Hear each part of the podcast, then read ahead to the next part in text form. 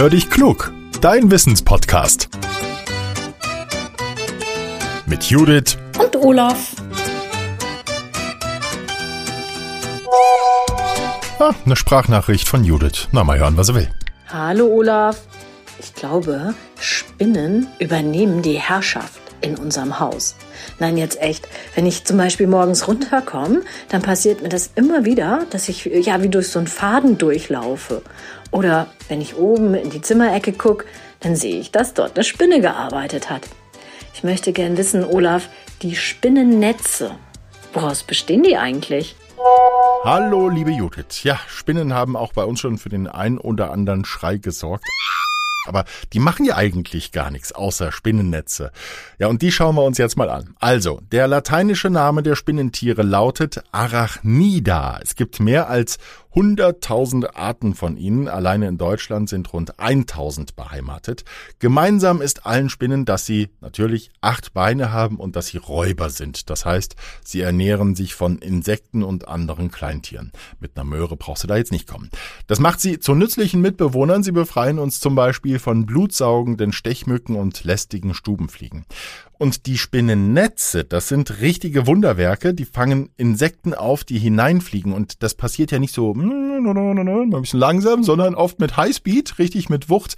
Aber die Netze reißen nicht. Die dünnen Fäden sind dehnbar und halten richtig viel aus. Die Spinne produziert sie mit ihren Drüsen am Hinterleib, bis zu sieben Stück hat sie davon.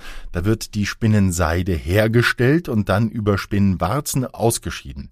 Und der Spinnfaden, der besteht aus Eiweißmolekülen. Ein Stoff sorgt dafür, dass er so viel aushält, und das ist die Aminosäure Methionin.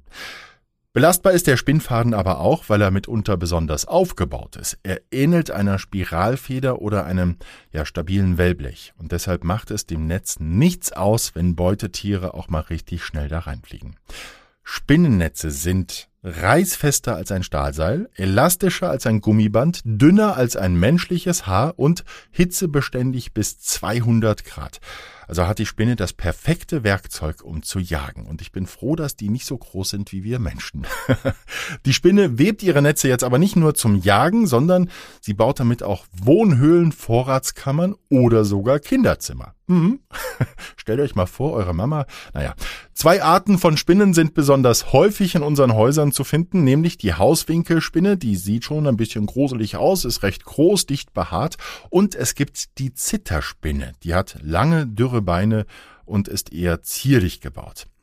Experten sagen, wir sollen nicht mit Pantoffel, Fliegenklatsche oder Staubsauger auf die Achtbeiner losgehen. Besser ist es, die ungewollten Mitbewohner einzufangen, zum Beispiel mit einem Glas. Da stülpt man einfach drüber, dann schiebt man vorsichtig was drunter, guckt, dass der Spinne dabei nichts passiert und dann ab nach draußen mit der Spinne. Für einige Spinnen ist das sogar die Rettung, weil denen geht's in der freien Natur viel besser als im Haus, weil nicht alle Spinnen kommen freiwillig rein. Die verlaufen sich manchmal einfach. Wenn die Menschen dann noch die Heizung bei sich zu Hause hochdrehen, wird's für diese Tiere richtig ungemütlich, weil dann ist es zu warm und die Luft ist zu trocken und das tut ihnen nicht gut.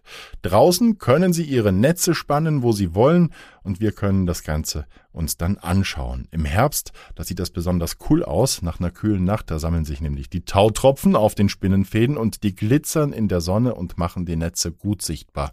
Hatten wir jetzt gerade erst vor kurzem. Meine Frau hat fotografiert, sieht richtig toll aus. So, Frage beantwortet, liebe Judith. Liebe Hörerinnen und Hörer, wenn ihr auch so eine spannende Frage habt, dann schickt sie uns. Wir freuen uns über Hörerpost. Und wenn ihr uns eine Sprachmemo an hallo at podcast-factory.de schickt, dann seid ihr hier in diesem Podcast mit dabei. Empfehlt uns gerne auch weiter, erzählt doch einfach mal euren Freunden, der Familie oder Kollegen von uns. Da freuen wir uns sehr drüber, dann schalten nämlich noch mehr Menschen ein. Lasst uns gerne auch ein paar Sterne da bei Spotify oder eine Bewertung bei iTunes. Das ist prima, weil dann erfahren andere, wie ihr unseren Podcast findet. Jetzt sage ich Tschüss und bis zum nächsten Mal, euer Olaf.